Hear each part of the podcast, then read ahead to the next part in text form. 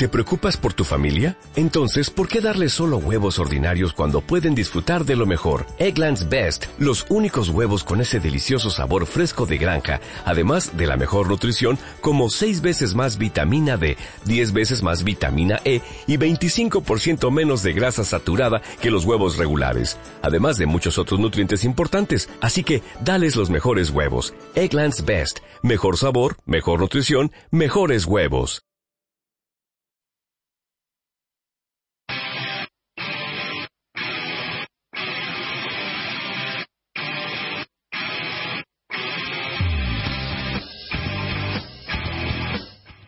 Disfruta del mejor fútbol internacional en www.imasfutbol.com.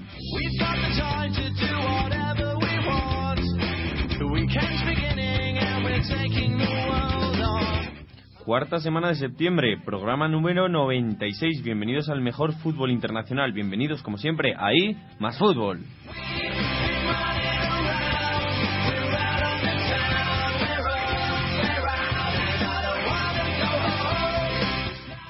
Esta semana comentaremos el inicio de la Champions, las mejores ligas internacionales y como siempre todas las novedades y curiosidades del mundo de la pelota.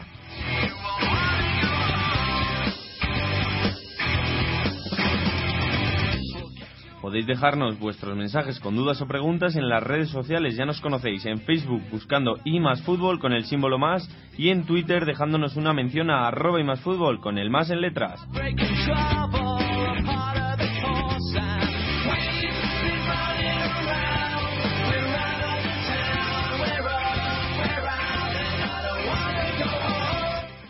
Además, podéis escucharnos en directo en Onda Expansiva Radio, DNFM, RFC Radio y Radio Erasmus.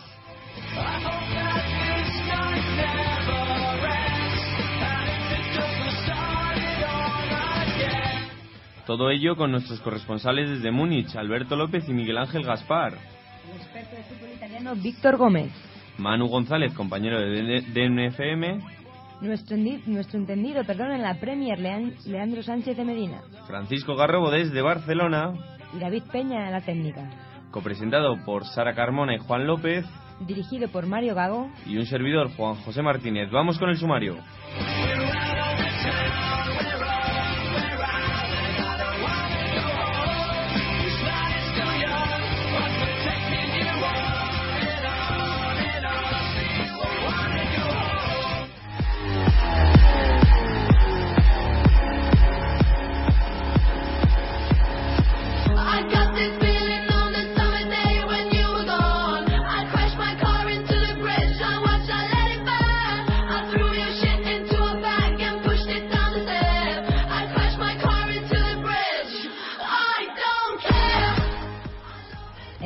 Comenzamos con la goleada del equipo de Pellegrini. Al de Moyes 4 a 1 ganó el Manchester City a su vecino del Manchester. Por su parte, el Chelsea ganó 2 a 0 y el Arsenal se puso líder. Obtuvo una valiosa victoria con dos asistencias de Osil.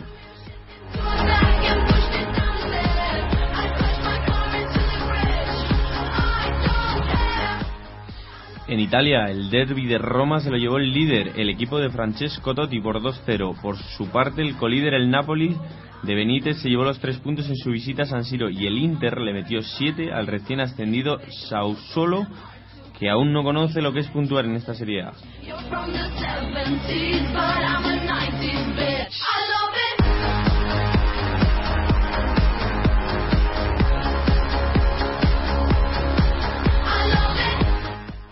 En Alemania, el Bayern le metió un 0-4 al Salke y empató a puntos al Dortmund, que no pudo pasar del empate a uno ante un rocoso Nuremberg. A tan solo un puntito se quedó el Leverkusen, que engoleó en su visita al campo del Main.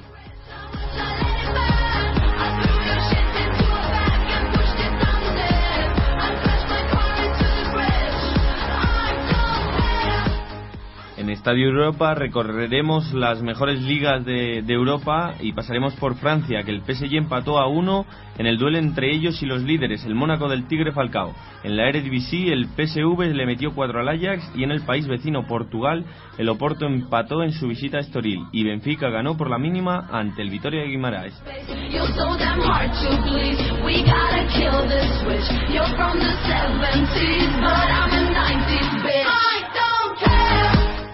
Vamos con la tertulia.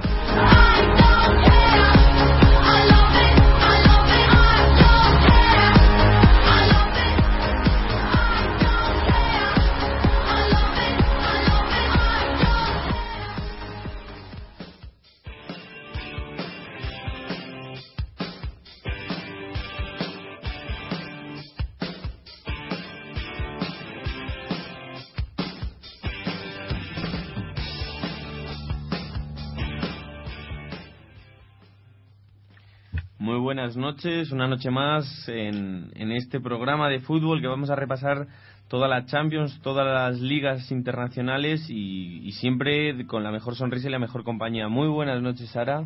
Hola chicos, ¿qué tal? Muy buenas noches, David. Allí a la técnica estás como siempre. Muy buenas noches a todos. Y muy buenas noches, Juan. Hola, buenas noches. Bueno, vamos ya también a saludar a, a los chicos que nos acompañan desde sus casas, desde fuera. Muy buenas Alberto, que estás desde allí, desde Múnich. Hola, buenas, ¿qué tal? Y también tenemos a Leandro desde Salamanca. Muy buenas noches, Leandro. Hola, ¿qué tal? Buenas noches. Y vamos a empezar repasando lo que dio de sí la jornada de Champions. Hubo muchas sorpresas y otras que otros resultados que ya nos esperábamos. Y empezamos por el grupo del Manchester United, el grupo A. Eh, el Manchester que le ganó eh, 4-2 al Leverkusen y por su parte también la Real Sociedad perdió 0-2 cuando le recibía el SAC Tardones. Este grupo queda con el Manchester con tres puntos, primero el SAC Tardones también con tres y Bayer y Leverkusen y Real Sociedad con uno. Leandro, cuéntanos un poquito qué, pasó en estos partidos o, o, te esperabas el, sobre todo este resultado, que el Manchester ganase y por su parte que la Real perdiese. Sí, era bastante previsible, sobre todo, que el United eh, puntuara en casa ante un rival que es fuerte, un rival que está siendo una de las alternativas y de las sorpresas en, la Bundesliga, pero al fin y al cabo un rival inferior. Del Manchester United, yo creo que, que es importante destacar el partido sobresaliente de Wayne Rooney, que marcó dos goles y asistió en otro. Y también una buena actuación de, Valencia y de Van Persie, ahora lesionado. Y también yo creo que una buena noticia es que, que Kagawa, que yo creo que es uno de los futbolistas que, que tiene que ir entrando la rotación en el centro del campo de David Moyes, jugara de inicio y aunque no estuviera demasiado bien, por lo menos que aportara en un partido de élite y que, y que recibiera esa, esa confianza del técnico escocés, ¿no? Además, eh, quiero decir de, este partido que, con, los dos goles que anotó Wayne Rooney alcanza la cifra de 200 con, el United, que es una cifra solo superada por, tres leyendas del club inglés. Rowley, que tiene 211, ha, anotado en, la historia del United, Dennis Lowe con 237 y el mitiquísimo Bobby Charlton con 249. Bueno, mm, un poquito viendo el partido de la Real que pierde en casa, después de este partido, ¿creéis que puede llegar a pasar? Lo tenéis muy complicado. Alberto, ¿cuál es tu opinión sobre este grupo? Hombre, yo sigo pensando que tiene posibilidades. Es un traspiés importante porque era un rival en principio al que podía haberle ganado con facilidad.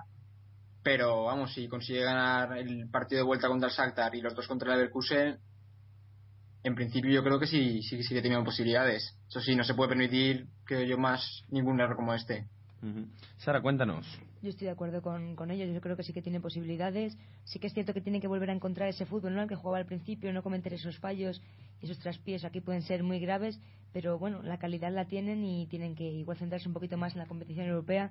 Pero yo creo que, que si vuelven a jugar como hace unas semanas van a conseguir pasar. Vamos al grupo ya del Real Madrid, grupo B. Real Madrid primero con tres puntos eh, y Juventus con el Copenhague empatados a uno y último Galatasaray con cero. Sorprendente la, la sorpresa de la cenicienta del grupo, incluso la cenicienta del, de la Champions, que puede ser este Copenhague, que, que se lleve un empate ante la Juventus y, dando la sorpresa, porque aunque no creemos que saque muchos más puntos, puede pesarle esos dos puntitos que se deja la Juve. ¿Veis que la Juventus puede ser superada por el Galatasaray en esta Champions League? Pues francamente eh, lo veo complicado, pese a que la Juventus no haya iniciado el campeonato de la mejor forma posible, porque además está viendo un Nápoles fortísimo en la Serie A. eh, Galatasaray solo había que ver la segunda parte del partido ante el Real Madrid, la fragilidad en la defensa, mm, una defensa de élite no puede no puede permitirse esos errores y enfrentarse a jugadores a, a jugadores perdón de la talla de Tevez o de o de Vidal que tienen muchísimo gol y que tienen muchísimo recorrido va a ser muy difícil. Yo creo que pese a este pequeño traspiés del equipo eh, del equipo bianconero eh, tiene todas las de pasar sin duda. Vale Sara qué opinas de este grupo viste el Madrid crees que va a tener que se va a dejar incluso algún punto hombre yo creo que el Madrid al final acaba sabiendo salir de todas eh, Supongo, aunque sepáis que a mí no, no me va esto demasiado, pero yo creo que sí que va a pasar, va a volver a jugar al fútbol.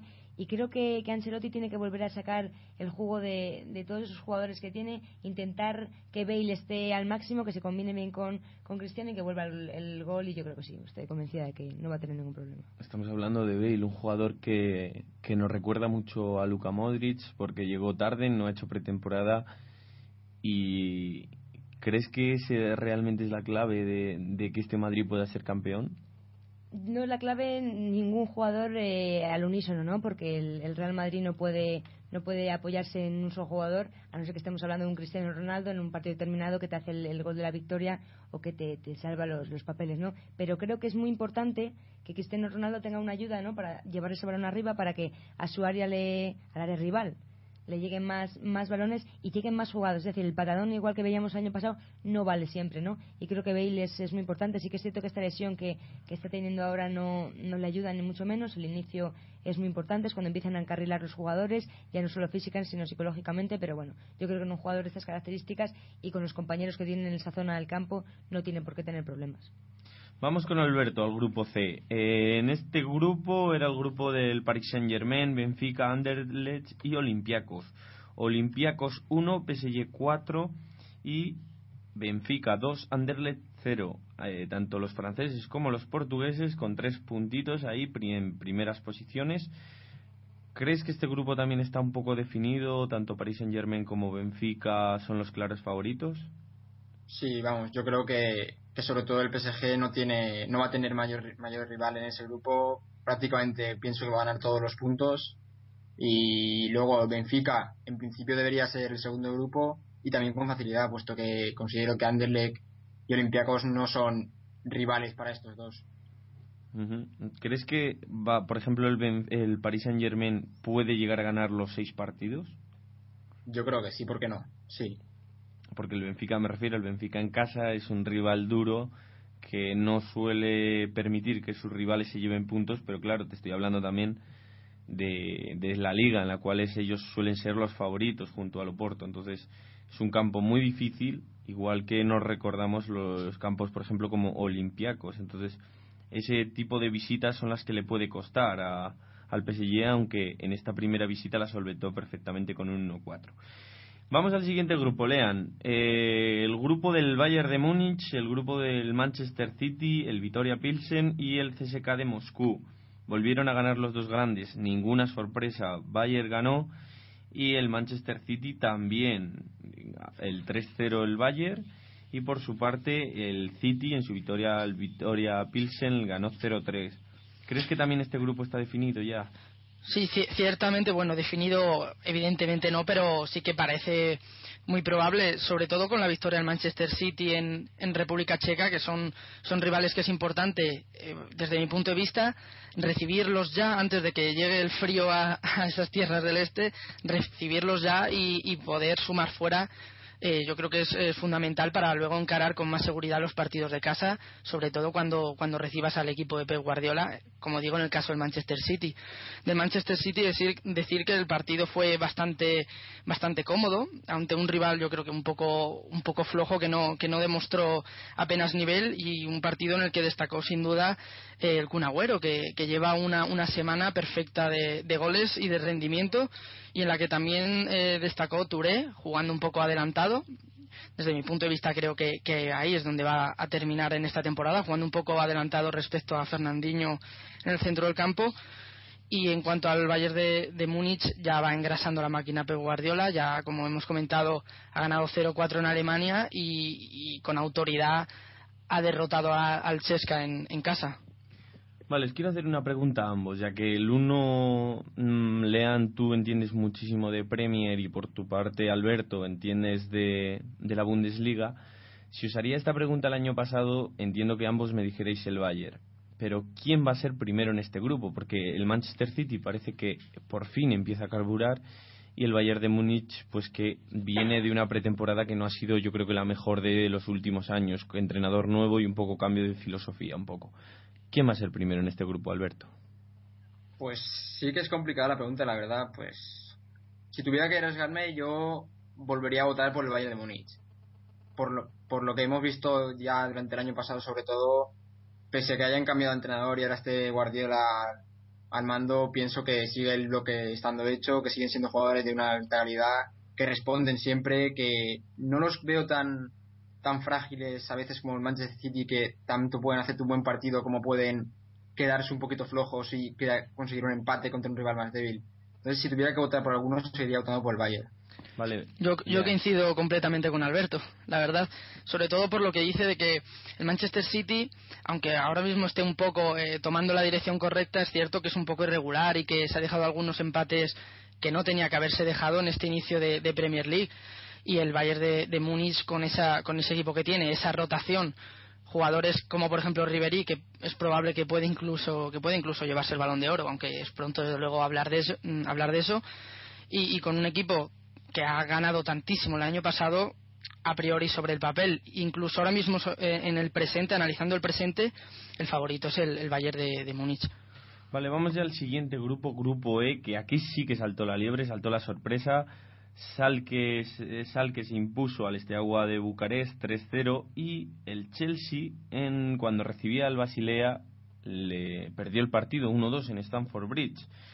Hubo muchas críticas a Mourinho y bueno, veremos a ver en qué queda todo esto. Sara, ¿crees que el Chelsea podría quedarse fuera de esta Champions? No lo creo.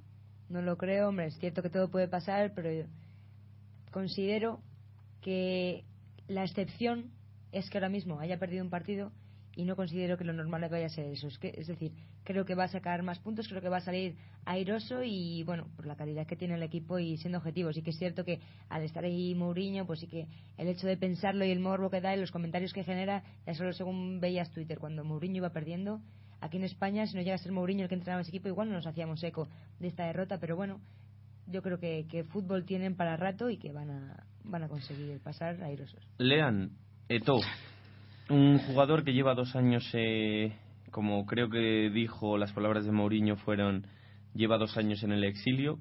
¿Crees sí, exactamente. que va le, le lanzó esa, entre comillas, puya por decir que, bueno, que llevaba dos años en el exilio pudiendo estar rindiendo a un gran nivel en ligas que sean mucho más interesantes y que, que resalten mucho más. Pero claro, al final el, el dinero es, es muy poderoso. Eh, Eto está siendo fijo para Mourinho, eh, vuelve a ser titular, encadena varios partidos desde la titularidad y encima eh, rindiendo un buen a un buen nivel, porque tampoco es que es que el fútbol de Eto ya se haya extinguido. Yo creo que le queda bastante tiempo de fútbol y, lo ha demostrado porque otra cosa no, pero luchador tiene. Quizá pues eso falta que vaya entrando el gol, pero bueno, tiene también jugadores de segunda línea de, de entre líneas que, que pueden ejercer esa función. La derrota ante el Basilea fue pues un, chasco importante que un poco agitó la prensa inglesa, agitó la afición blue, porque incluso se criticó a, a Mata por, bueno, incluso Mourinho criticó a Mata por el, por el partido que hizo, criticó a, David Luiz y Mourinho intenta, eh, ¿cómo decirlo?, mm, eh, enseñar un nuevo modelo de juego al Chelsea y para ello necesitan tiempo y por eso incluso se puede llegar a justificar que todavía el equipo no esté a, un buen nivel. Eh, lo de este Basilea yo creo que es, no, se puede dejar pasar porque ya el año pasado en, la Europa League eliminó al, Tottenham en, los cuartos de final. Eh, el año, dos años antes, eliminó al, al, United también en la fase de grupos e incluso ha ganado a, otros equipos ingleses en, ha ganado la Roma, perdón, hace tres años. Es decir, es un equipo que cuando juega y se clasifica para Europa está dando, yo creo que sorpresas bastante agradables a, los aficionados que no son tan a los aficionados que siempre suelen ir con el, eh, con el equipo más humilde y sobre todo con, con los equipos ingleses. Bueno, ha conseguido este equipo suizo, gracias a lo que nos estabas comentando, que su país tenga dos representantes en la, en la máxima competición internacional. Entonces, un poquito lo que consigue con estas incursiones es que ese fútbol vaya saliendo y bueno, que vayan mejorando y vayan cogiendo más nivel y más experiencia todos sus jugadores y todo. Veremos a ver dónde llega este Basilea. Grupo F, Arsenal con tres puntos, Napoli con tres puntos y Borussia Dortmund y Olympique de Marsella con cero puntos. El grupo denominado de la muerte, que lo integran este año un inglés, un italiano, un alemán y un francés. Y quedaron así, Olympique de Marsella 1, Arsenal 2, Napoli 2, Borussia de Dortmund 1. ¿Quién creéis que va a ser el ya primero prefiero preguntarte a ti, Alberto, ¿qué opinas de este equipo alemán, el Borussia Dortmund? ¿Crees que es justificado o que se podía dar que perdiese en Napoli o, te parece una barbaridad un no sé, ¿qué opinas sobre sobre esto? Para nada, para mí no fue ninguna barbaridad. Está claro que no está jugando contra un cualquiera, está jugando contra el Nápoles, que está jugando fantásticamente en la, en la liga italiana, que está muy fuerte, que tiene ahí metiendo muchos goles, que tiene a los jugadores jugando muy bien. Y la verdad es que este grupo es muy, muy complicado. No, no sabría decirte en este caso quién creo que va a ser primero, ni siquiera quién creo que va, que va a quedar eliminado, porque sobre todo Arsenal, Nápoles y Dortmund los veo muy fuertes. Incluso si tuviera que, que quitar a uno de este grupo, diría que el Dortmund se quedaría fuera, porque confío mucho en el Arsenal, confío en que, en que por fin este año vuelvan a ser el equipo que siempre han sido en Europa y que vuelvan a, a dar el espectáculo que siempre han dado. Eh, viendo cómo viendo cómo han comenzado las ligas estos tres equipos si yo ahora tengo que, decidir lo que bueno que no me parece tampoco muy lógico ahora pensar quién puede quién puede caer eliminado porque como quien dice esto acaba de comenzar pero si yo tuviera ahora que, decirlo yo pienso que el Borussia Dortmund podría quedarse fuera perfectamente porque el inicio fulgurante del Napoli con ese equipo tan sólido y que, y que está mostrando tantísimas alternativas en la Serie A y con el Arsenal, que, que, siempre decimos que es un equipo de segunda línea, que efectivamente en Inglaterra puede que lo sea, pero en las competiciones europeas no suele quedar casi nunca, de hecho en los últimos años nunca queda eliminado en la fase de grupos y siempre suele acceder a, a siguientes fases.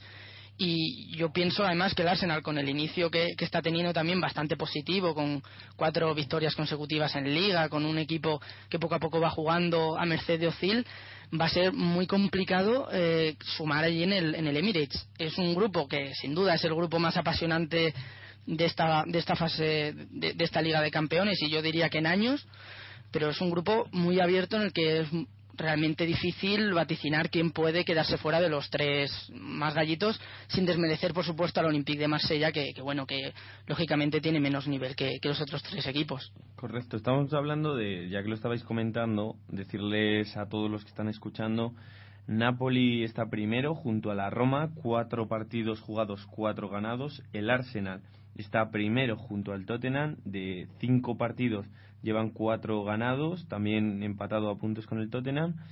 Y el Dortmund, que está empatado también con el Bayern, en 13 puntos, cuatro ganados y uno empatado. O sea que ambos, los tres equipos, no conocen la derrota en Liga y veremos a ver lo que pasa en esos duelos directos, porque se presupone que el Olympique de Marsella va a quedar con muy, muy poquitos puntos y puede ser el que decida este grupo en el fondo. Vamos ya con el grupo G, grupo del Atlético de Madrid, Atlético de Madrid, Oporto, Austria de Viena y Zenit. Juan, ¿qué nos puedes contar sobre este grupo, este Atlético Madrid que ganó 3-1 al Zenit solvente como siempre y este Oporto que ganó 0-1 en su visita a Austria, pero estuvo muy muy flojito? Lo primero, buenas noches a todos. Eh, y sí, la verdad es que sí que nos llevamos. Pero si ya había saludado. sí que nos llevamos la, la alegría de que el Atleti solventó el partido, quizás con, con más facilidad de lo que a priori se parecía, porque este Zenit, la verdad es que está a buen nivel en, en Rusia, ha vuelto a Dani a, un gran nivel después de su lesión de rodilla. Eh, Hulk ya sabemos todos cómo, cómo es. Kersakov está, está a un gran nivel, eh, tiene una falta espectacular. Eh, sí que tuvieron bajas importantes en el centro del campo, pero bueno, este Atleti con esa mentalidad de, de, Simeone, de, ir partido a partido, eh, todo siempre mirándolo a corto plazo, les está funcionando, les está yendo bien y, están sacando buenos resultados. me parece el rival más peligroso el, el Zenit en su campo y, quizás creo que Atlético de Madrid y Zenit sean los que pasen a la siguiente ronda. Dejando fuera a Loporto. Sí, como tercero. ¿De acuerdo, Sara, en ello? Totalmente de acuerdo. Yo creo que, que el Atleti tiene un, el Atleti tiene una cualidad que, es que juega los 90 minutos al 100%. Y es, es espectacular. Es que le da igual que sea competición europea, le da igual que, venga en la liga habiendo jugado tres días antes. Y yo creo que eso es lo que inculca el, el Cholo. Parece ¿no? que, se les diese una dosis de, adrenalina tremenda antes de los partidos. Y es cierto que aunque tuviesen una cantidad de minutos encima tremendos, es que juegan los 90 minutos con una intensidad tremenda. Hacen jugar mucho al, equipo contrario. La defensa la suelen desesperar, ya no por, por jugadas excepcionales que lleguen bien a portería o continuamente, es que les, les marean, les hacen moverse mucho y físicamente les están desgastando. De hecho, comentaba antes con, con, Juanjo, veíamos la cantidad de tarjetas amarillas que había recibido la defensa del, del Zenit. Y eso es porque tienen un juego entre comillas, provocativo, ¿no? En el buen sentido de la palabra, tocan mucho el, el, balón y con la intensidad en la que lo hacen es muy complicado en la segunda parte que un equipo esté a nivel físico de saber pararle los pies, cortar balones y saber jugar el balón y tener el físico necesario. Además del nivel a que están rayando últimamente, eh, sobre todo Arda Turán y, Coque. Bueno, no discuto lo del Atlético Madrid, pero lo Porto yo sinceramente eh, lo sigo bastante y creo que está por encima del Zenit. No sé a qué nivel está el Zenit concretamente, pero es que este Oporto de, de Lucho, sobre todo que este jugador que maneja y hace lo que quiere con este equipo, sigue líder, es ya líder por encima del Sporting de Braga y el Sporting de Portugal. Y yo creo que está muy por encima de, de la liga la va a tener bastante fácil a priori y creo que se va a centrar en esta Champions que aunque ha ganado ya y ha ganado muy cortamente 0-1 pero ha ganado y ha sumado los tres puntos que al final eso es lo que cuenta Vamos ya al siguiente y último partido, vamos, último grupo, que es el grupo del Barça, el grupo del Barça, del Milan, del Celtic y del Ajax. Mm, fácil a priori para Milan y Barça este a, priori grupo porque le ganaron 4-0, le ganó el Barça al Ajax y el Milan le metió 2-0 al Celtic. ¿Se puede llegar a dejar este Barça o este Milan algún punto frente a Celtic y Ajax, eh, Alberto? Yo creo que sí, yo creo que sobre todo el Ajax, que es un equipo muy, muy atrevido, con muchas ganas de jugar a fútbol, con muchas ganas de atacar, de meter goles, de luchar, yo pienso que no, no es tan fácil como, como puede parecer que el Barça y Milan ganen todos los partidos. Pienso que a algún punto, algún punto incluso contra el Celtic, ahí en su campo, que son también muy fuertes, puede que tenga algún traspiés alguno de los dos. No lo veo tan, tan fácil para ellos. El, el Milan lo pasó bastante mal contra el Celtic en, en casa. El Celtic incluso pudo, pudo haberse llevado algo más, lo que pasa es que al final el acierto en, los últimos tramos del partido decantó un poco la balanza, pero, pero el, el Celtic eh, mostró una buena cara ahí en, en Italia. Sara, cuéntanos. Hombre, yo creo que por poder se pueden dejar algún, algún puntillo, pero igual no es lo, previsible. Lo que sí que es cierto que a mí esta fase experimental, entre comillas, que está atravesando el Barça, con el Tata intentando eh, variar un poquito el, sistema de juego, a mí me da, me da miedo y me da miedo que, quiera hacer algo nuevo en un partido de esto sabiendo que acaba de ganar 4-0 y que las cosas no salgan bien o que el equipo rival nos, nos busque las cosquillas. Eh, lo que sí que es cierto es que comentarios, yo creo, como, el que ha hecho hoy el, el, Tata en rueda de prensa, diciendo que claro, que es que él no era ni un entrenador de la casa, ni era holandés, ¿no? Que los, los periodistas ahí en, en, rueda de prensa se reían con, con ese comentario. Yo creo que no nos, no nos viene bien al, al Barcelona porque está dejando ver que hay algo que está cambiando, eh, hay algo que la, filosofía está por lo menos variando en algún aspecto. Sí que es cierto que el juego del Barça es muy complicado que, que cambie peor o que cambie peor drásticamente, pero sí que es cierto que esta fase que está atravesando puede hacer que algún puntito se quede por el camino. Aún así, yo creo que incluso el Barcelona, en una fase experimental como esta, puede solventar un partido de ese tipo sin, sin problemas. Juan, ¿tienes algún comentario que hacer a este último pues grupo, el grupo del Barça? ¿Crees que se dejará algún punto? Yo creo que no ninguno de los dos. La verdad. O sea, ¿tú crees que.? Bueno, igual, igual, el Barça yo pienso que no, a no ser que tenga matemáticamente la clasificación asegurada y ya vaya a, a, dejarse llevar, como se suele decir. Pero si son partidos de, de alto nivel, de que se siguen jugando esos tres puntos son vitales y para Barça y Milan, yo creo que Barça y Milan no se deberían de dejar ningún punto a priori en ninguno de los dos campos. La pérdida de Eriksen y de y de Ardelweidel eh, en el Ajax son duras, muy duras las dos bajas, porque eran dos de las piezas de la columna vertebral de, del Ajax. Mm, Arthur Weidel era, era el, referente en, en, la defensa, en el centro de la zaga, y Eriksen te podía jugar tanto de extremo como de, media punta y, te hacía un papelón. Eh, el, el Ajax ha bajado un nivel y el Celtic pues de la liga escocesa pues no es un nivel muy alto muy competitivo pero bueno pues veremos a ver qué pasa verdad sí. vamos ya con la UEFA que tenemos tres equipos españoles ahí clasificados están el Valencia están el Betis y está el Sevilla el Valencia perdió 0-3 contra el Swansea nadie se lo esperaba ese Swansea que está lleno de españoles y que vino y, pasó por encima a este Valencia. Lean, ¿crees que este Swansea es realmente un equipo que está por encima del Valencia a nivel de equipo? A nivel de, equipo formado, equipo que se conoce, equipo que tiene un objetivo claro y probablemente un modelo de juego bastante asentado, desde luego que sí.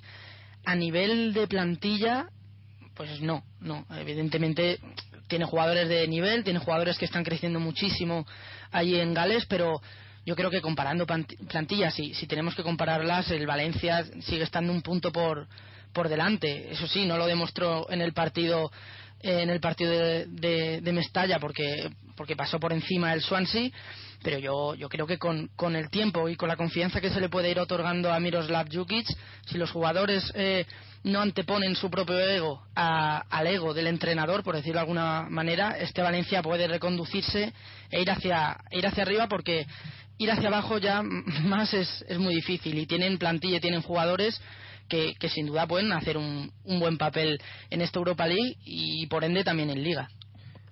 ¿Qué equipo es más español, el Valencia o el Swansea?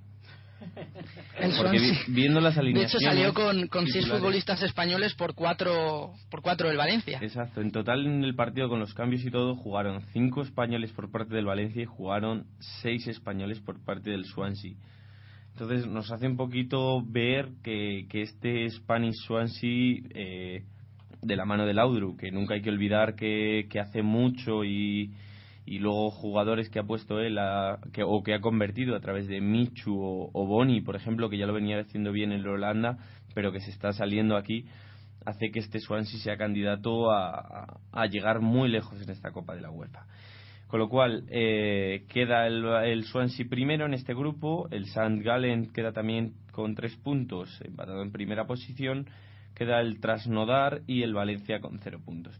Vamos al grupo del Betis, que, que este Betis, este Real Betis ya por fin volvió a conocer lo que es estar en competiciones europeas, pero mm, no pudo pasar del empate a cero contra el Olympique de Lyon. Le tocaba el, el rival duro, porque Vitoria de Guimaraes y Rijeka están yo creo que bastante por debajo que, que el nivel que tiene el Betis y bueno, salvó un puntito en casa y, se puede. Y no es un mal resultado viendo cómo está el Olympique de Lyon este año en, en la Liga Francesa. Está bastante bien, eh, ha generado muy buenos resultados y lo, el único bache que ha tenido ha sido el no entrar en la fase de grupos de Champions en, en la previa contra la Real Sociedad. Ha sido probablemente sus dos peores partidos de, de lo que lleva de, de tramo el Olympique de Lyon. Yo creo que no es mal resultado para el Betis. Le queda, como quien dice, ir contra el equipo croata tiene que sacar los seis puntos, sea como sea.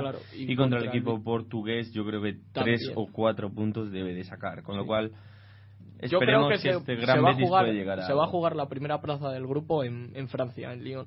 Bueno, veremos a ver si tiene razón. Esperemos. Y si eso pasa, vamos con su vecino, es el Sevilla, que ganó y se pone primero, estaba en el grupo del Friburgo, del Estoril portugués y del Slovan Vieret, que empató también con el Friburgo. 2 a 2. El Sevilla 1-2 se impuso ante el Estoril y que la verdad eh, empezó empezó bien el partido, pero fue este equipo portugués el que parecía que iba a dar la sorpresa empatándole a uno por Bruno Miguel que empató el, hizo el empate gracias que eh, Marco Marín dio una bonita asistencia para que Vitolo eh, inaugurara ese marcador. Estoril 1, Sevilla 2, yo creo que es otro de los equipos que no va a tener problema para pasar. ¿Podemos decir que tres de los tres equipos españoles van a estar en la siguiente fase, al, eh, Alberto, por ejemplo? ojalá, ojalá sí que sí que se cumpla esto. Sobre todo parece que Sevilla y Betis, como, como bien habéis comentado, lo tienen encarrilado el Valencia en cuanto, en cuanto encuentre a qué quiere jugar y cómo quiere jugar y le ponga las ganas necesarias, no creo que tampoco que tenga mayor problema. El, Sevilla tiene un equipazo realmente, ¿eh? si te pones a analizar por líneas, son jugadores que, que puede que no sean muy conocidos, eh, pero pero que están que tienen muchísimo futuro por delante y mucha proyección aunque no hayan comenzado nada bien en liga. Pero es verdad que no han empezado bien en liga pero la previa de, de, Europa League y, este partido de Europa League el juego ha sido mm, decente bueno se podría decir. Sí sí sí. pero es que luego en liga también es verdad que ha tenido compromisos difíciles ha ha, jugado contra el Atlético de Madrid el Barça y el Valencia. Eh, es verdad que ha tenido y Málaga también y Málaga, que bueno que no es el mismo nivel pero que, que, son equipos de, zona media y alta y, ya los está pasando. Los son pasa equipos, solo con dos puntos pero claro son todos por lo menos equipos, ya, los ha atravesado. son todos equipos que luchan por por las posiciones de, de jugar Europa las seis primeras posiciones todos esos equipos yo creo que ahora tenemos que ver al verdadero Sevilla también en, en Liga que empezará a ir con rivales más por decir así asequibles y en la Europa League igual tiene que seguir a este nivel. Bueno, mm, antes de irnos de, Europa, de esta competición, ¿sabéis quién es el, el máximo goleador actualmente de esta competición? Es Jonathan Soriano, un español, no sé si os acordáis, estuvo en la cantera del Barça, en el Barça B, hizo muchísimos goles en esa temporada en segunda y lo vendieron al Salzburgo, austriaco. Y ahora sigue como delantero titular, sigue triunfando y bueno, y le deseamos todo lo mejor. Ya esta temporada de nueve partidos lleva nueve goles, con lo cual lo está haciendo muy bien y le deseamos todo lo mejor desde aquí. Vamos ya con la Premier.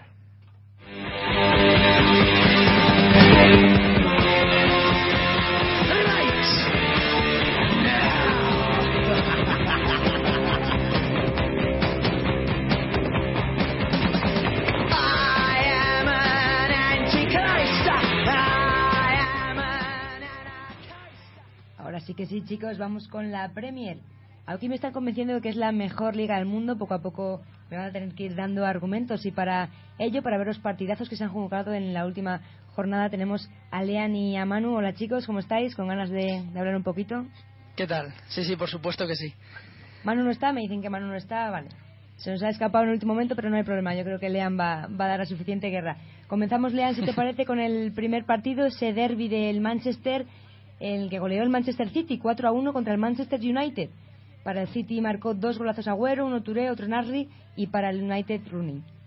Sí, primer derby de Manchester con Pellegrini y Mois en los banquillos y una primera goleada que permite extraer conclusiones.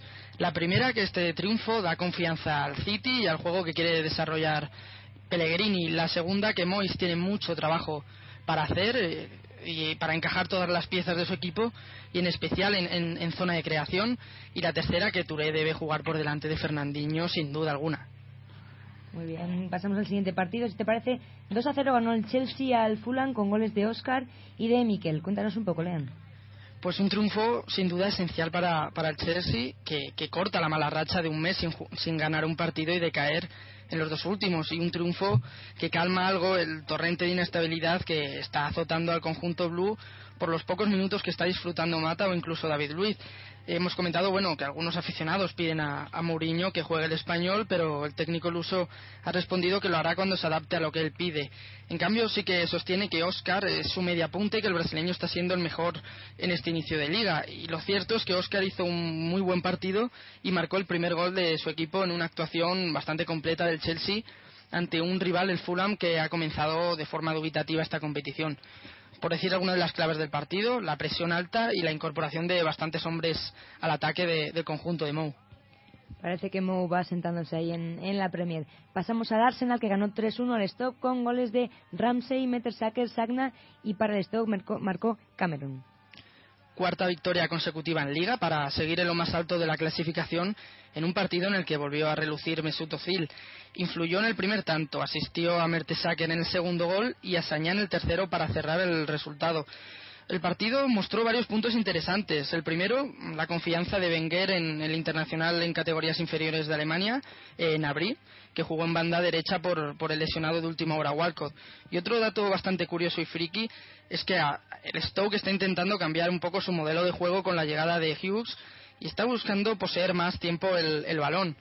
La posesión fue más o menos igual al final del partido y al Arsenal no, no le hizo mucho daño porque francamente el equipo londinense se mueve incluso mejor con un juego más vertical y más punzante, como, como demostró en varias ocasiones de gol. Pasamos al Cardiff City contra el Tottenham. Ganó 1-0 el Tottenham con gol de Paulinho. Cuéntanos, Lean.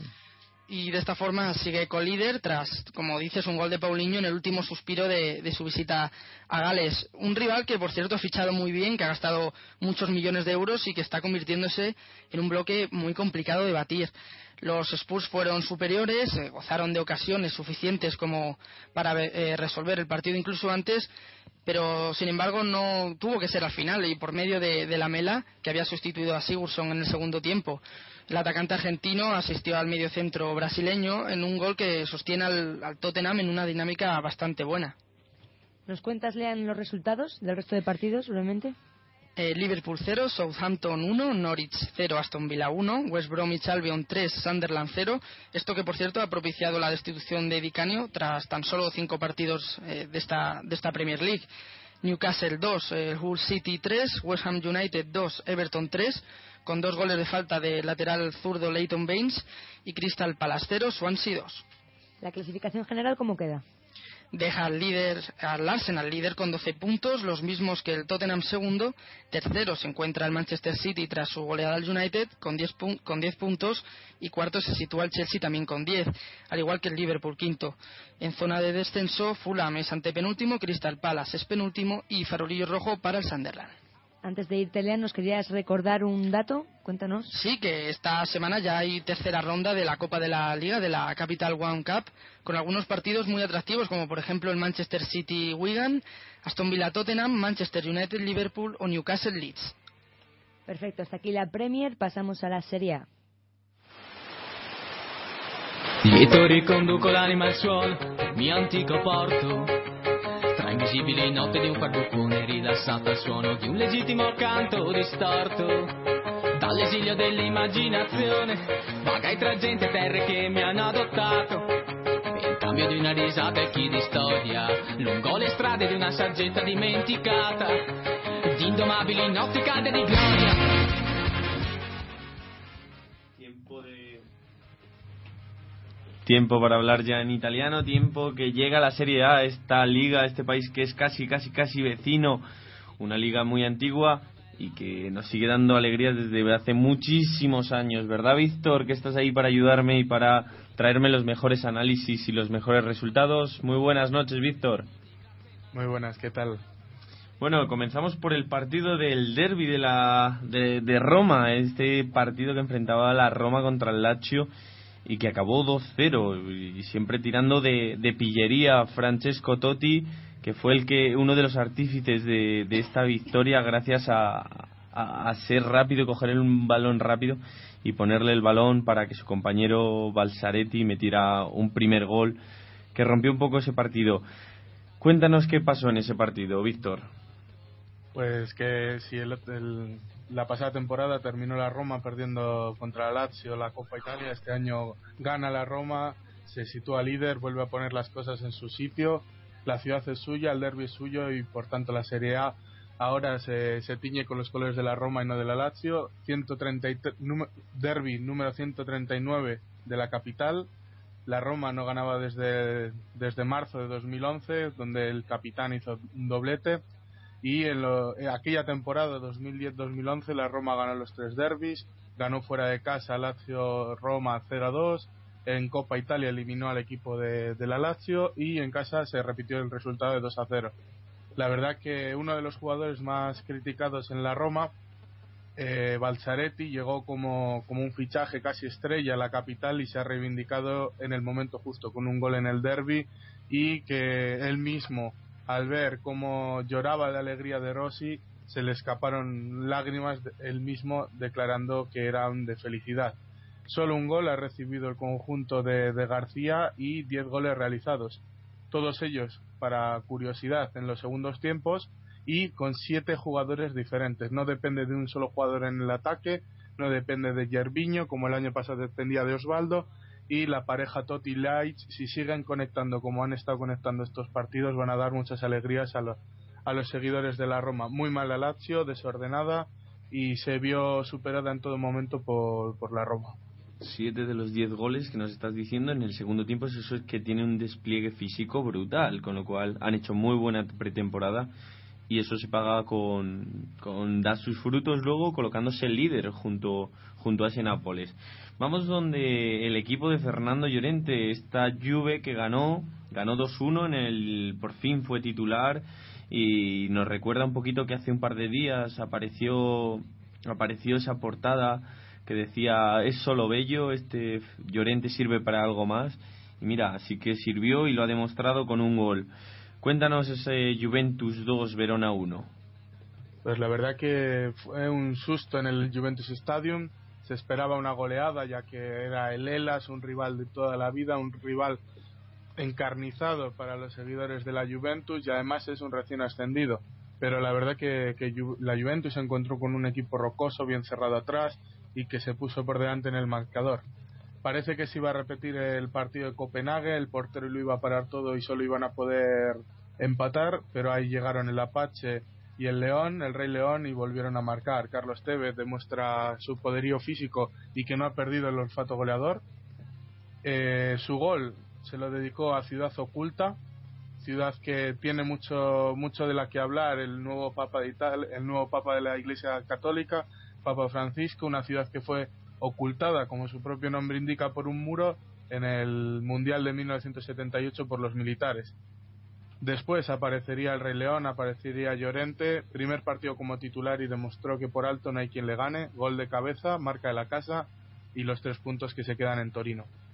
Aún así, el resultado pudo ser más amplio, una jugada loca de, Tevez que el balón sale disparado, golpean los dos palos y aún así, en vez de entrar hacia la portería, se sale, el portero parando un cabezazo de Pogba debajo de los palos y sobre todo un problema para Conte, un problema interno. Pirlo se marchó muy enfadado tras el cambio y se esperaba que, que la pieza clave en los dos últimos años de la Juventus pueda perder potencial si, si Pirlo no está al mejor nivel y si Pirlo no entabla esa amistad con Conte como estos últimos años. Bueno, y vamos ya a la goleada de la jornada. No es que le metiese dos, tres o cuatro goles el Inter, le metió siete en su visita al campo del Sausolo, este equipo recién ascendido que ni siquiera ha llegado a puntuar. Y, y es que no es que metiese 3, 4, 5 goles un jugador, es que el más goleador fue Milito, que metió el quinto y el séptimo, y después metió uno Palacio, otro Taider, Puccino metió uno en propia puerta, Ricky Álvarez metió el cuarto y cambiaso el sexto, o sea que un montón de goles que, que no mm, si tenemos algo para recordar a la Serie A, a Italia o al Calcio es el juego defensivo. No, no, no solemos ver goleadas de este calibre. Vamos a analizar este Sassuolo 0 Inter 7 pues la verdad que Sassuolo está viviendo un, un sueño ver a su equipo una ciudad de, de 40.000 habitantes verla en primera división una ciudad de la provincia de Módena, cerca de Bolonia, que se espera que no tenga este poderío de estar en la máxima división italiana, se vio superada por, por, el, por el Inter, que consigue el mayor récord de goles a domicilio en la historia de, la Serie A, del Inter en la Serie A. No está mal, la verdad, para empezar un año en el que este Inter de Mazzarri no, no está en las apuestas del Scudetto y que va, al parecer, va de tapado el récord de goles para el Inter es un 9 a 0 al Casal en 1939, así que ha llovido desde que pasaran de los siete goles que marcaron ayer eh, Milito y compañía. Después de siete meses vuelve el Príncipe, marca un doblete, hace soñar a Mazzarri, luego también Cambiaso, uno de los mejores goles de esta jornada de la Serie A, y sobre todo llegan con las pilas cargadas para la próxima jornada en la que se enfrentarán a la Fiorentina que ya lleva siete partidos sin perder en la Serie A consecutivos. Bueno, vamos a continuar por el que a mí me parece el partidazo de la jornada. Se enfrentaba el líder, el Napoli, y iba a visitar un campo siempre difícil, el, al Milan de, en San Siro, y bueno, se resolvió yo creo que de la mejor manera para los napolitanos. 1-2, gol de Brito, se adelantó para el Napoli y luego el Pipita Higuaín metió el 0-2 y ya casi al final del partido Mario Balotelli, después de haber fallado un penalti, hizo el 1-2. La verdad que, todo es un sueño para este nuevo Nápoles de, Benítez, eh, Higuaín marcando, eh, Insigne siendo figura, 27 años que no ganaba en San Siro, desde la época de Maradona el Nápoles no, no conquistaba puntos, los tres puntos en, en el estadio del Milan. Y todo con Balotelli fallando un penalti por primera vez ante Reina, el gol de Balotelli no vale para nada, pone el 1 a, el 1 a 2 cuando ya no había tiempo para más y luego consigue que le expulsen, una expulsión nada más terminar el partido, una expulsión de jugador inmaduro y que le ha costado la sanción de tres partidos. Un Milan que se aleja ya del líder, está a ocho puntos, demasiados goles en contra y demasiada necesidad de, de Balotelli, de su estrella. El Nápoles muy, muy superior, que podría haber cerrado mucho antes el partido, pero hay demasiado miedo atrás. La verdad que si, si Benítez encontrase la tecla para ajustar la defensa, conseguir una mayor seguridad atrás, se puede hablar de un Nápoles campeón de Scudetto, posibilidad de, de ese Scudetto están abiertas y parece ser que cuando tus jugadores se quejan de racismo lo hacen bien, se pueden ir del campo como hizo Kevin Prince Boateng, pero cuando son tus hinchas los que provocan estos cantos racistas, está mal que te cierren el estadio.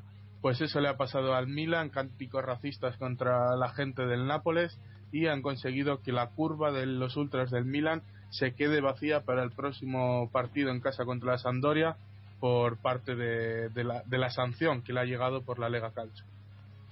Vamos a continuar por el último partido de los importantes. Atalanta 0, Fiorentina 2. Metió, metieron ambos goles Mati Fernández y Rossi.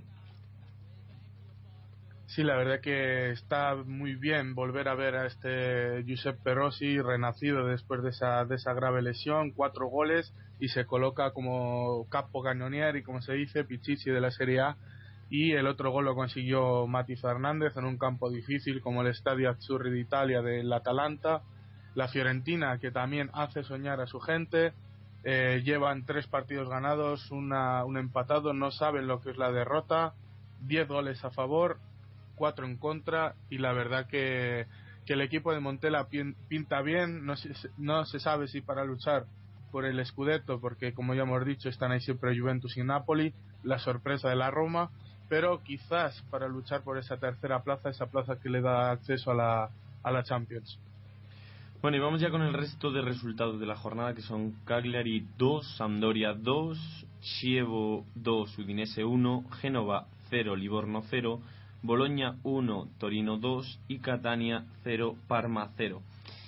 Y antes, mientras leemos la clasificación, Víctor nos va también a, a contar un poquito lo de qué pasó en la Liga Pro con este equipo, el Perugia, al que siempre seguimos, y un poquito que es esos clubes que nos tienen conquistados el corazón.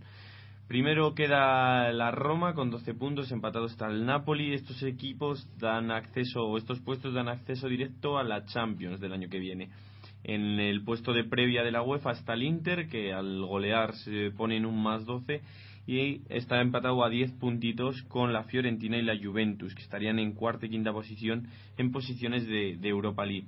Y por abajo nos queda el Parma, Catania y Sausolo con 2, 1 y 0 puntitos cada uno en descenso. Cuéntanos, Víctor, ese partido del Perú ya este fin de semana.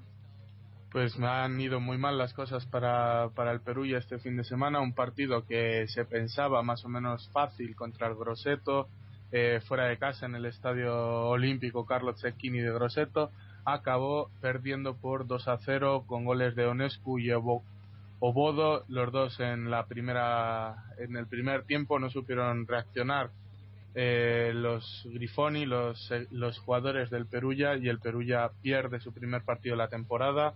Recordar que la, la jornada anterior ganó al Gubbio, se sitúa el Perulla con cuatro puntos en mitad de la tabla, un solo punto de la Salernitana que marca eh, la posición de, playoff y ya a seis puntos de los líderes que son la sorpresa de, de, la Lega Pro, el Pontedera y el Pisa, equipo que eliminó al Perú ya el año pasado por luchar por esa serie esa, perdón, esa Serie B. Muy, muy bien, Víctor. Bueno, pues luego nos despedimos en la, en la despedida, que hoy hay tiempo de sobra. Así que vamos ya con, el, con la Bundesliga.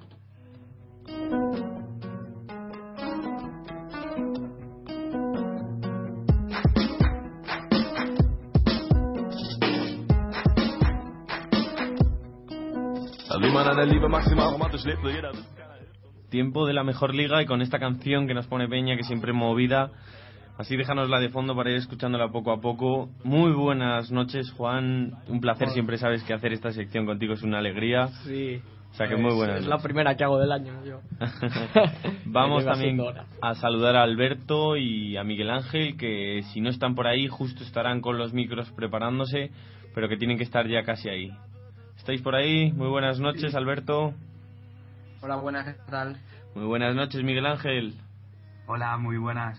Es un placer también teneros a vosotros, eh, una nueva temporada aquí, como siempre, y un placer saludaros. Y vamos a empezar por el Borussia de Dortmund, que, que Juan, ¿qué le pasó a este Borussia que, que se deja puntos tontamente ante su visita al es Nuremberg? que sor- sorprendente, sorprendente que, que se dejara esos dos puntos, ya que venía jugando bastante bien. eh, parecía que tanto el, el gabonés Aubameyang eh, como Lewandowski habían, habían conectado bien. También el, el ucraniano Mitragian. eh, parecía que la marcha de Gotze no, no se iba a notar, pero bueno, parece que, que este fin de semana sí que se ha notado. Eh, fue un, un poco rácano en, en su juego eh, el, el Borussia, quizás un poquito achacado a ese partido en Nápoles, también un poquito desesperante para, para ellos, pero bueno. eh, aparte del golazo de, de- de- de falta directa de, Smeltzer, eh, poco más que rescatar de, Bueno, de este. Antes de nada, De- eh, a ver, de esto. hablarte y preguntarte sobre un nuevo jugador, ¿verdad? Que acaba de debutar.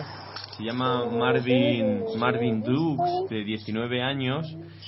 Y bueno, que dejó en el banquillo a Lewandowski. ¿Qué opinas de este joven jugador? Sí. Habrá que seguirle. Bueno, tiene solo 19 años, sale de la cantera. eh, bueno, le dio la oportunidad jugando de titular el Jürgen Klopp. eh, mm, la verdad es que 19 años tiene un futuro por delante brillante para, para, para mostrar algo y seguramente tenga más oportunidades a lo largo de la Bundesliga porque Jürgen Klopp seguramente si, si le ha puesto apostará por él.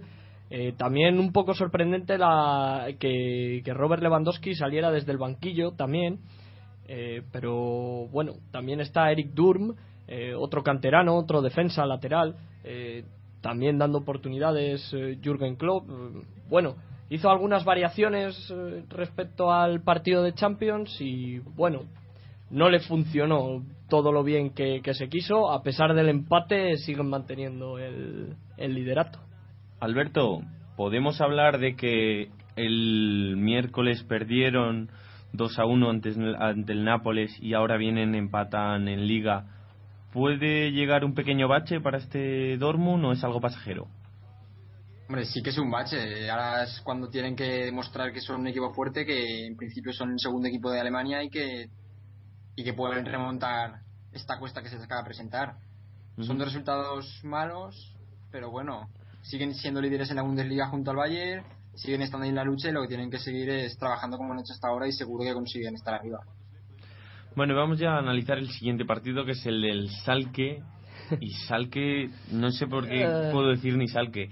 Salque 0, Bayern de Múnich 4. Sí. Demasiado, ¿verdad? La verdad es que, bueno, la pisonadora que es el Bayern, sabemos lo que podía pasar. Eh, yo sigo diciendo que este sal que a mí me encanta, eh, ha fichado un- para mí eh, muy bien eh, Christian Clemens del Colonia, Adam Zalai, eh, Kevin Prince Boateng.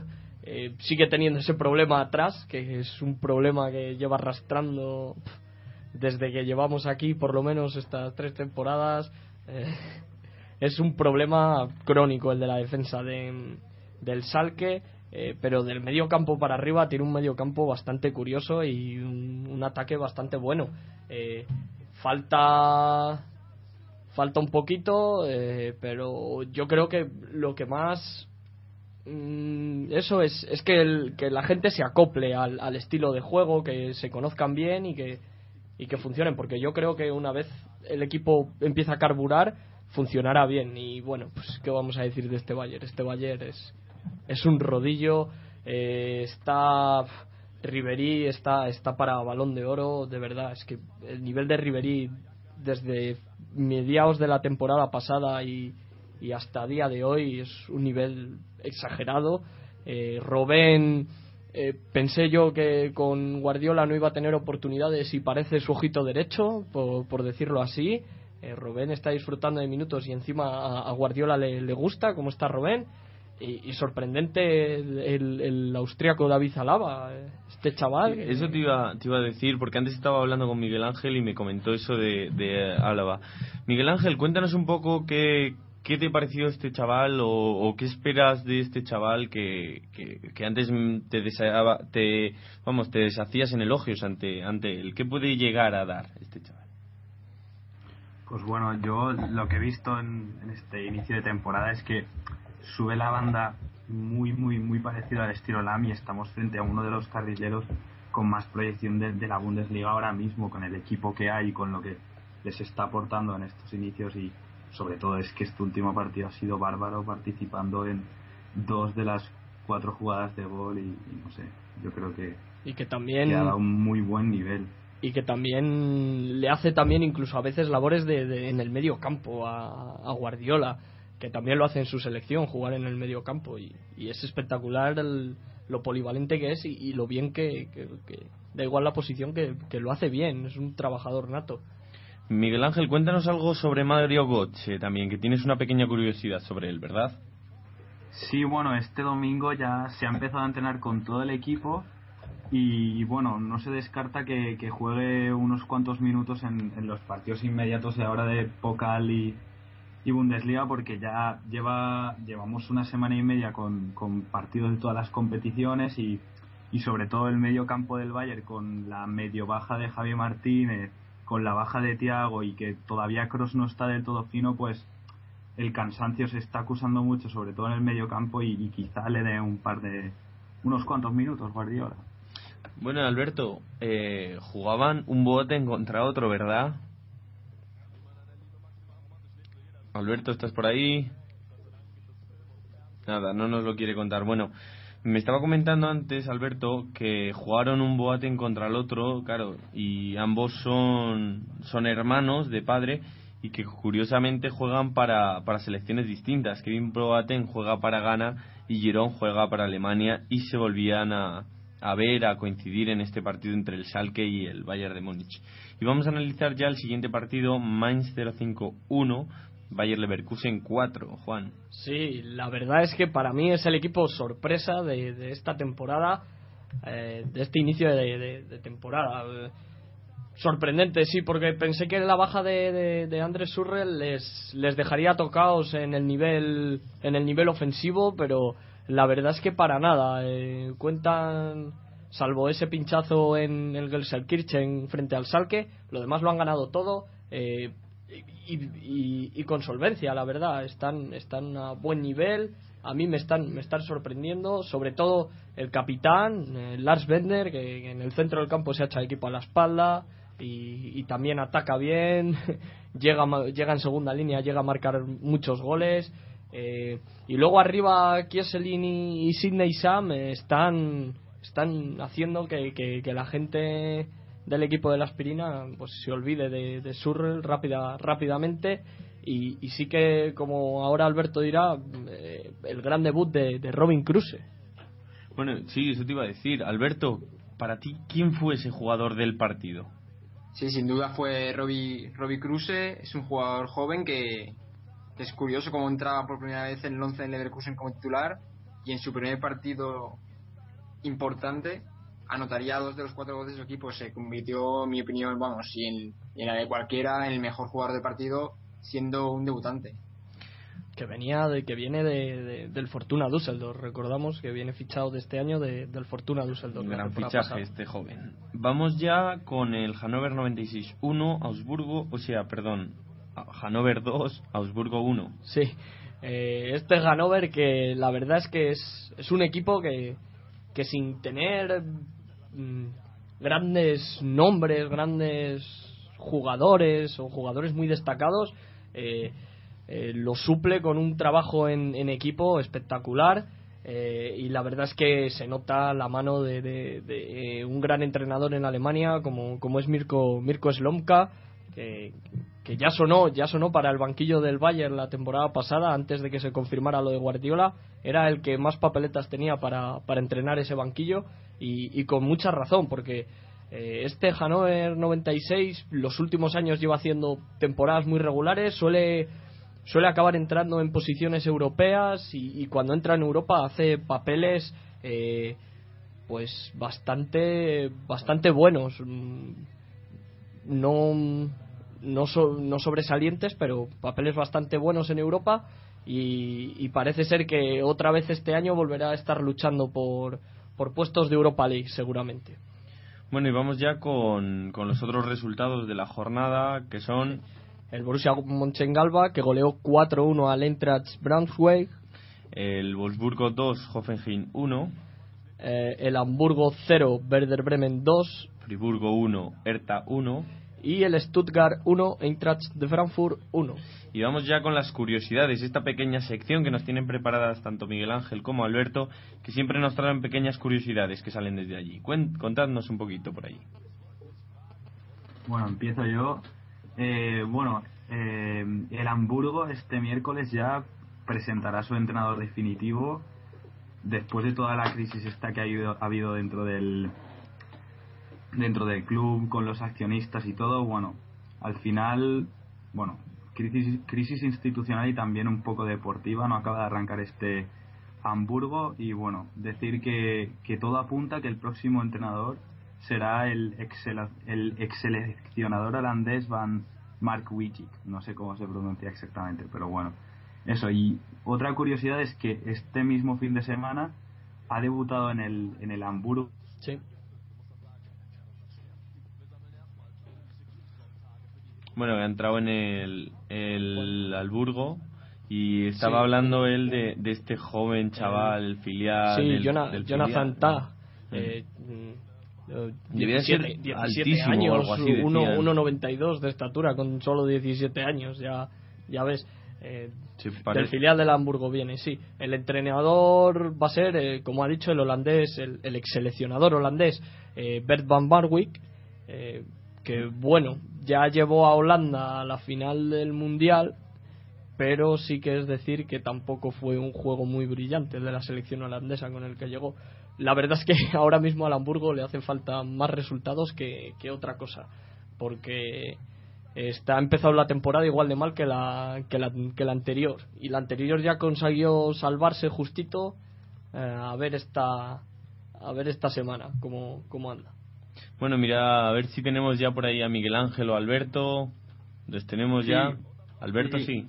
Pues cuéntanos, La Alberto. siguiente, la siguiente cosa que teníamos preparada es, como ya hablamos mucho la temporada pasada, en la Bundesliga se están poniendo bastante serios con, con las bengalas, con los disturbios en los estadios, con los actos violentos.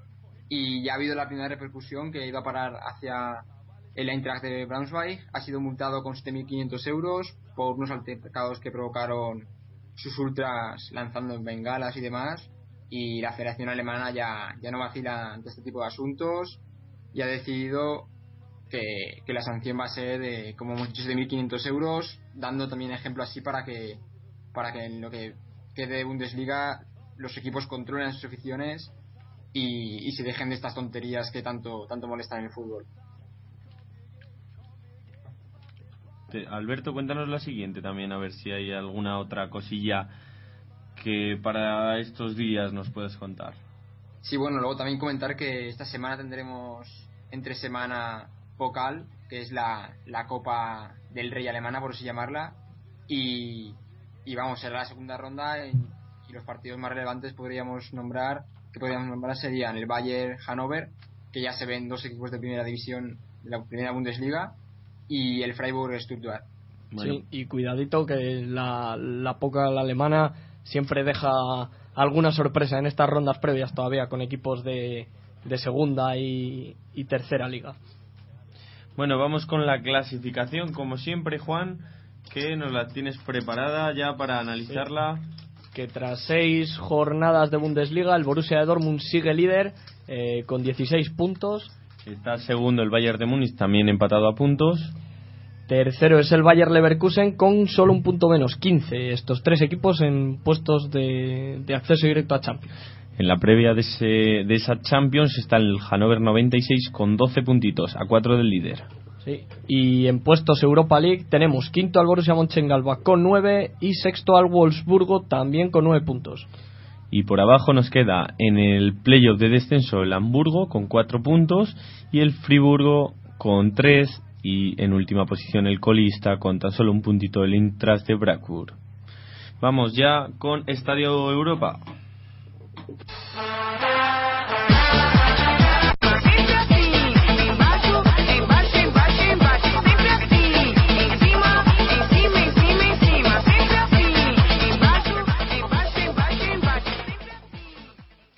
Arrancamos Estadio Europa, como siempre, mirando a Francia. Dican. A ver si no me pierdo yo, que en esto todavía vuelvo a ser novato.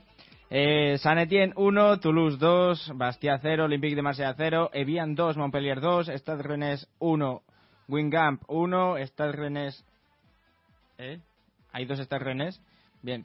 Suchos Está ahí 0... de Reims. Está ahí de, es- Ah, está vale, de vale, Reims vale. es uno y Bien. Rennes es otro. Venga, empiezo bien. Pues Stade Reims 1, Wingamp 1 y Stade Rennes 2, Ajaccio 0, Suchaus 0, Lille 2, Lorient 3, Burdeos 3, Olympique de Lyon 3, Nantes 1, Niza 4, Valenciennes 0 y Paris Saint-Germain 1, Mónaco 1. Ojo a la parte alta de la tabla, el líder con 14 puntos Mónaco y el segundo con 12 PSG empataron con, a un golesco con goles de Ibrahimovic y Falcao, pero es que tampoco necesitaron más. El tercero, el San Etienne, perdió y mantuvo sus 12 puntos y el cuarto, el Marsella, empató y solo, y solo llegó a los 11 puntos. Solo el Niza, que es quinto con 11 puntos, y el Star Rennes eh, con los mismos eh, sacaron petróleo de esta jornada y se ponen en la lucha en la parte alta. Por abajo, el Sochaux y el Ajax sigue sin ganar. Liga son Sagres. Arouca 0, Braga 1, Gil Vicente 1, Olanense 1, Belén, Belenenses 1, Marítimo 0, Sporting de Lisboa 1, Río Ave 1, Nacional 1, Académica 0, Victoria de Guimaraes 0, Benfica 1 y Estoril 2, Oporto 2. Y acaba de fina y bueno, y está finalizando Paso de Ferreira Victoria Setúbal. La clasificación, eh, gracias al empate del Porto, se iguala un poco, ya que deja a los norteños en los 13 puntos frente a los 12 de Braga, 11 de Sporting y 10 de Benfica. Que por cierto, este último y Braga fueron los grandes ganadores de la no- de los grandes ganadores del fin de semana. Más atrás, Estoril y un bloque de cinco equipos con Río Ave al frente luchan por no descolgarse. Juve Pro League.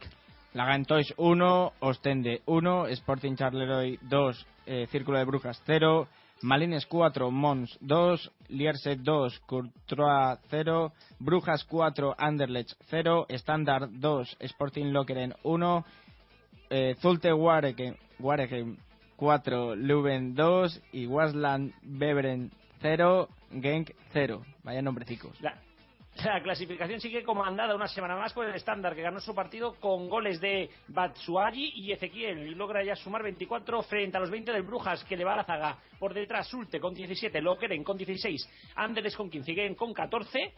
Y por abajo cierra Mons con dos puntos en ocho partidos. Eredivisie Hostias. Go Ahead Eagles 0, Cambur Leuwar- Leuwarden 0, Heracles Almelo 0, Twente 3, Groningen 4, Walwick 1, Ado Den Haag 1, NEC 1, Roda 3, Erenbin 3, Vitesse 3, Zoul 0, NAC de Breda 3, AZ 0, Feyenoord 1, Utrecht 0 y PSV 4, Ajax 0. Vamos a tener que ir a clases de, de holandés. Eh, la clasificación la lidera al fin el PSV, que le metió cuatro goles como cuantos soles al Ajax en botas de Jisung Park, Oscar Igemark, Jetro Guillems y Tim Mataf. Eh, le sigue el Pek Zwolle, que pierde el liderato al caer contra el Vitesse, pero mantiene la Champions con el Twente y Herenveen con 11 puntos, y Vitesse con un partido menos, Groningen y Ajax con 11 puntos. Ojo que Feyenoord y el AZ tienen 10, y este último está hasta fuera de la zona de playoff por la Europa League. Russian Premier League. Estos son más fáciles que los holandeses, ¿eh? Dinamo 1, Lokomotiv 3, Krylia 1, Ural 1, Terek Grozny 0, Krasnodar 1, Volga 2, Anzi 1, Spartak 3, CSK 0, Rubin Kazan 1, Tom Tomsk 2, Ruban Krasnodar 0, Ankar Pern 3, y Rostov 0, Zenit 4. La clasificación está al rojo vivo tras nueve jornadas. Zenit, Spartak y CSK empatan en la primera plaza con 20 puntos, seguido del Lokomotiv con 19. El más cercano a ellos, ya un poco más distanciados, el, el Krasnodar con 15 puntos. Ojo Anzi, que sigue perdiendo y está penúltimo, con 4 puntos. Vámonos para América.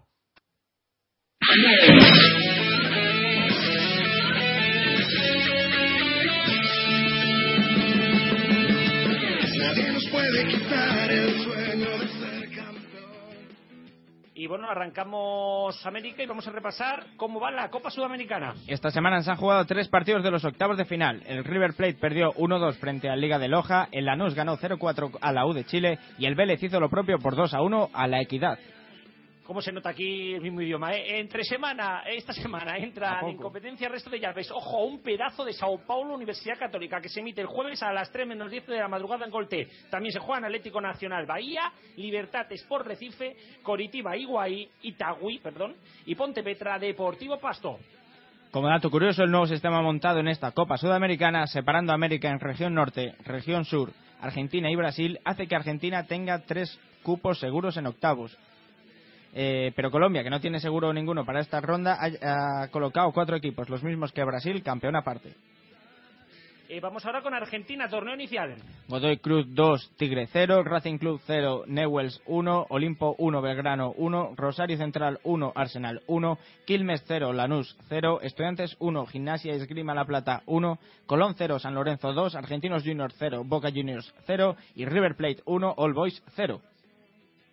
Eh, queda por disputarse esta madrugada el Vélez Sarfield Atlético Rafael a la tabla. Por el momento la lidera eh, el Newell's All Boys con 17 puntos, pero el San Lorenzo con 16 ahora mismo no le pierde la comba. Le siguen Arsenal, Gimnasia y Esgrima La Plata y Argentino Juniors con 14 y Lanús y Boca con 13. En River está décimo con 11 puntos, mientras que la tabla la cierra el Racing que no ha logrado ganar ni un solo partido. Brasileirao.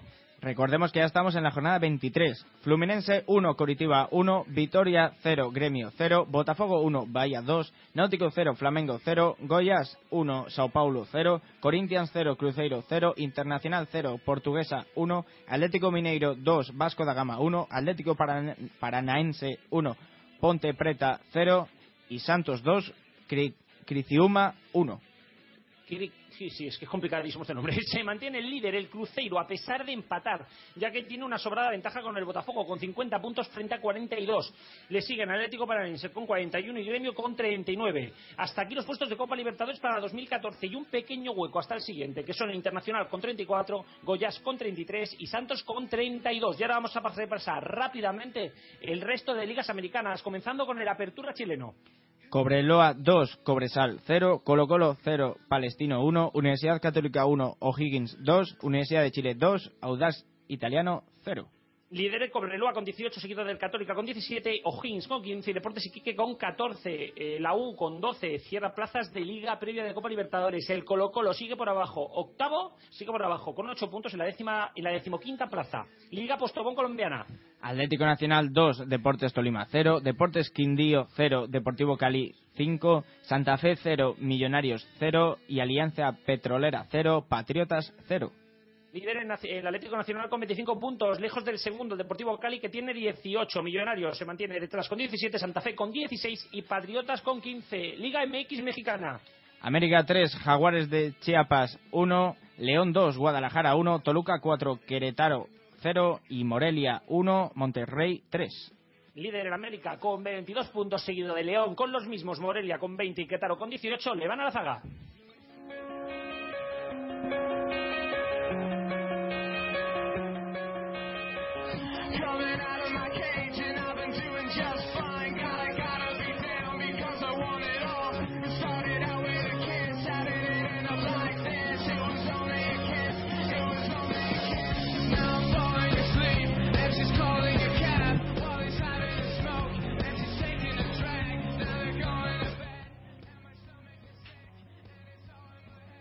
Tiempo ya de despedida, tiempo ya de un final.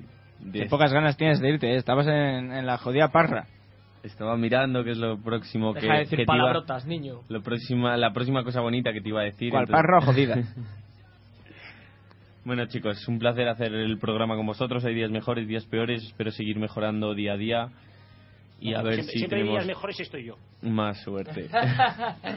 Tampoco te pases. Hoy, hoy podemos criticar tranquilamente a Gago, hoy que no está y que nos estará escuchando desde Italia y Desde un zulo en Italia. Sí, claro, yo me voy a Italia para escucharos a vosotros. Claro, claro. Tú eres una mala No, persona. Tampoco se, sabe, tampoco se sabe mucho si a las italianas les gusta tanto el fútbol, lo que sé. En fin. Por cierto, no Bueno, sé, había, había leído que el nuevo iPhone se puede desbloquear con, con el pezón. Sí, Esa, esa es la noticia curiosa de hoy. Y ya está, hasta aquí. Y hasta esta es la noticia. Y hasta la semana que viene. Y Sara se ríe. Venga, Quere- que queremos, oye, queremos una prueba en vídeo con Sara. Sara, no se ha enterado, espera. Ya está agarro. No, que digo que, te- que quiero una prueba gráfica de lo de desbloquear con el pezón contigo. Vale, yo el En próximo vídeo. programa te lo demostraré. tienes que venir a Valladolid. Me regales un iPhone te lo demuestro. Bueno, hombre. Uy, ya se está comprando. Lo cojonudo es que está hablando a mis cascos y no al micro, o sea. Oye. ¿nos vais a dejar hacer la telepromo a la villa mí o qué? Venga, te dejamos hoy que, que metas un poquito de promo. Venga, va. Bueno, nada, que en 48 horas, bueno, ya en 48 horas ya lo habremos acabado. Este miércoles a partir de las 8, frecuencia digital radio en, en RFC. Aquí en esta misma frecuencia nos vais a poder escuchar a un grupo de locos hablar una hora entera sobre tele y sobre radio. Vamos a tener muchos temas. Vamos a hablar de la sexta radio, esto que acaba de salir ahora por ahí. Vamos a hablar de muchos otros temas que están, que están ahora mismo en la picota. Y vamos a tener alguna entrevista, no lo adelantamos no la semana pasada, pero bueno, estamos terminando de cerrar todo. Mañana os explicamos más en la web y ya sabéis, el miércoles a partir de las 8, todos en la web o en RFC Radio para escuchar el estreno. Eso es. Muy des- interesante. os deseamos todo lo mejor, de, de verdad. Lo vamos a pasar teta. Piruleta. Teta, sobre todo teta. Está también Miguel Ángel por ahí, ¿verdad? O ya nos abandonó, ya nos, nos hizo... No, no, Miguel Ángel no. Queda, queda Manu, creo. Que no ha entrado, Miguel Ángel está, pero Miguel está Ángel ahí. está escribiendo aquí en el pad, pero no, no, no, no está. Bueno. Que ha llegado nada, tarde el hombre. Pues nada, Garrobo, re- mm, despídete tú, di lo que quieras decir aparte de tu promo. No, yo ya he hecho mi promo, como mucho, como mucho recordar, eh, nada, que eso, ah, sí, mañana, mañana es la fiesta de la Merced, mañana estamos de vacaciones los de Barcelona, aunque los que trabajamos con Madrid, esto, me voy del concierto ahora mismo, Ah, seguramente. que tú trabajas. Vete a tomar por... eh, y, y nada, recordar a todo el mundo que hoy es el Día Internacional de la Bisexualidad, porque no se, solo, no se sabe, y, y bueno, así se va extendiendo la cosa. Qué bonito. Y nada, ala, Por hasta dato. la semana que Es como un virus, se está extendiendo la cosa. Joder. Que sí, hombre, claro que es como un virus. Espérate, conquistaremos el mundo de aquí a poco. Eh, un abrazo a todos y nada, hasta la semana que viene. Hasta la próxima. Ahora. Bueno, Sara, también un placer tenerte. eh, llevas muy bien esa sección, tenemos que aprender mucho de ti y espero que sigamos aprendiendo mucho durante mucho tiempo. Nada, nada, tengo que aprender yo de vosotros, pero sí que es verdad que en Más Fútbol tenemos un poquito de tendencia a enrollarnos mucho, tenemos que empezar a meter la tijera por ahí, pero va a quedar esto mejor, de verdad. Juan, un placer también que hayas cogido ahí galones en Alemania, que sigas tirando de nosotros y que lo sigas haciendo también. Nada, Un placer tenerte aquí. Nada, un placer estar aquí con, con todos vosotros. Nos vemos la semana que viene con más fútbol. David, sabes que sin ti no es nada posible, así que también. Bueno, yo, yo creo que podemos esperar al último programa para chuparnos las pollas, ¿eh? Gracias. y- ¡Hala! Vale, animal. Por Esperemos cierto, que estaba yo viendo tranquilamente el informativo esta mañana, bueno, este mediodía, y de repente me encuentro a Sara Carmona en plan roja comunista, pidiendo derecho para los estudiantes. Digo, ¿qué, qué es eso? ¿Qué es eso? ¿Qué es eso? No, no, no ha sido así exactamente porque me han cortado todo lo que había dicho, que había dado un poquito más de caña, me han dejado lo que mejor quedaba. Pero bueno, nada, medio tijeretazo, me he indignado, ¿eh? No vuelvo a salir. A mí también me lo hicieron una vez. eh. No, y lo cojonudo es que os ha pillado el mismo, el mismo periodista. Estuve hablando un minuto sobre la huelga de la universidad. Y Otro coge- rojo y- comunista. Y aparece tres segundos. Toma, ¿Vas a hacer pues- huelga? Sí. Sí, ¿Por sí. qué? Pues porque debemos de hacerla todos los estudiantes. ¿Pero tú Ya qué te crees que es la televisión? Que puedes tirarte ahí dos, dos, dos años hablando y que lo pongan entero. ¿Tú qué te crees que eres? Cospedal. Las entrevistas, las entrevistas que nos hacían a 15 eran peores. Nos hacían 10 minutos de entrevista, salíamos 30 segundos. O sea, que vamos. Pues es que es así, siempre ha sido así. Con. Bueno, señores, venga, Sí. que ya, que ya Todos la gente se quiere ir a dormir. Todos los periodistas sois unos rácanos, parecéis catalanes.